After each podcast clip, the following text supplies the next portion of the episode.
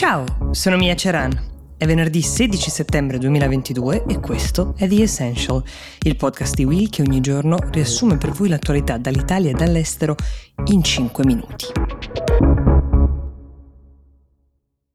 L'Europa si è spostata, politicamente parlando, un po' più a destra. La prima ministra svedese, Magdalena Andersen, del Partito Socialdemocratico, che fu tra l'altro la prima donna leader di questi paesi scandinavi, ha dato le dimissioni.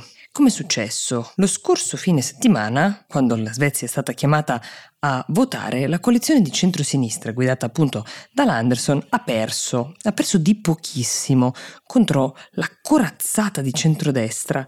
Parliamo di una differenza di pochi seggi in Parlamento. La crescita vertiginosa dei partiti di destra, uno in particolare di cui vi parlerò tra poco, negli ultimi mesi era un fatto di cui i media svedesi si stavano occupando, in parte attribuendo questa crescita al fenomeno delle sparatorie delle gang che si sta diffondendo pericolosamente nel paese, quindi c'era un elettorato molto impaurito da un problema molto concreto, ma forse non ci si aspettava che la destra potesse veramente vincere e che la Anderson con il partito socialdemocratico che è tuttora il più grande e il più votato del paese potesse essere mandata a casa. Vi dicevo, si è votato domenica scorsa, però ve ne parlo soltanto adesso perché gli svedesi sono molto attenti giustamente al conteggio e al riconteggio dei voti.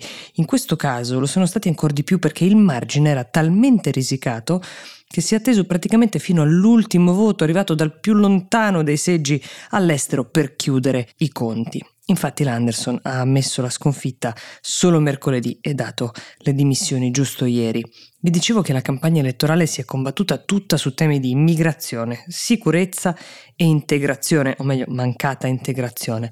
La coalizione di centrodestra in Svezia è formata da quattro partiti, ci sono i democratici svedesi, il partito moderato, i cristiano-democratici e i liberali. I primi, cioè i democratici svedesi, nonostante questo nome sembri molto mite, sono stati per lungo tempo un partito relegato ai margini del discorso politico perché è nato da un movimento neonazista, erano gli anni Ottanta all'epoca.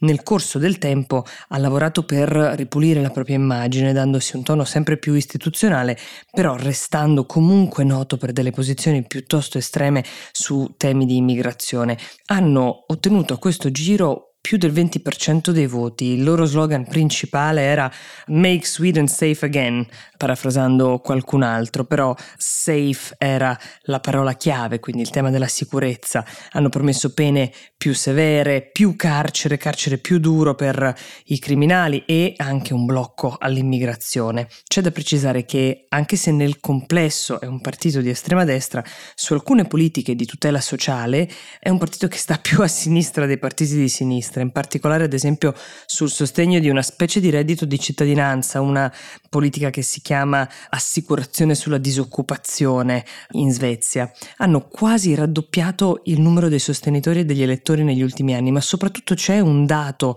piuttosto rilevante, hanno sbancato tra quell'elettorato compreso tra i 18 e i 21 anni. Il 22% degli elettori di quest'età in Svezia ha votato per loro. Il loro leader si chiama Jimmy Akeson, non diventerà il primo ministro, ma solo perché gli altri partiti di centrodestra della coalizione non lo hanno scelto come leader, che è la ragione per cui a formare il governo in questo momento è impegnato Christerson, che è il leader dei moderati. Per anni Christerson si era rifiutato di parlare con eh, i democratici svedesi, non, non, li considerava neanche un interlocutore politico uh, accettabile. Questo fino al 2019, quando è iniziata uh, questa svolta, questa collaborazione che poi ha portato addirittura alla formazione di questa alleanza che ha cambiato l'orizzonte politico svedese e forse anche quello europeo, spostandolo appunto un po' più verso destra. A proposito di immigrazione, vale la pena raccontare di come un gruppo di 50 migranti dalla Florida, stato in cui erano arrivati con mezzi di fortuna, come spesso capita a queste persone eh, in cerca eh, di una vita migliore, sono stati mandati con un volo, eh, anzi due, in una delle più prestigiose località turistiche americane, cioè Martha's Vineyard. A mandarceli è stato proprio il governatore della Florida, il repubblicano Ron DeSantis. Tutto parte da una sorta di programma organizzato dai membri del Partito Repubblicano, diversi membri, tra cui questo governatore della Florida, con l'obiettivo di mandare, spedire migranti illegali in località percepite come delle enclave lussuose, magari anche un po' di sinistra.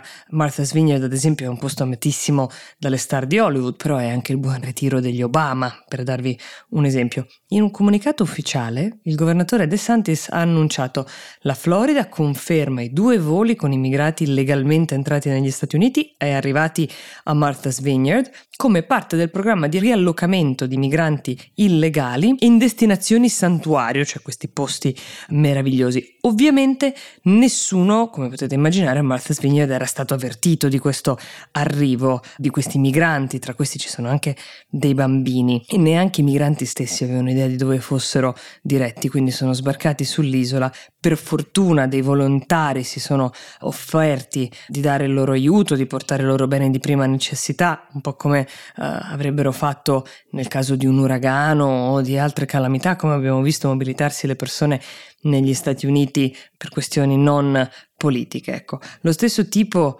di operazione la stanno facendo stati come Texas e Arizona che hanno e sentono molto proprio questo tema dei migranti che arrivano dal loro confine, quindi organizzano dei viaggi per mandarli a Chicago e a New York oppure addirittura a Washington DC, accusando di fatto gli altri stati e il governo centrale di non occuparsi di un tema che riguarda loro per prossimità geografica, ma un paese intero e quindi per protesta, in questa strana forma di proteste, ci sono persone, esseri umani che vengono mandati a loro insaputa come pedine politiche in altri stati e verso altre destinazioni.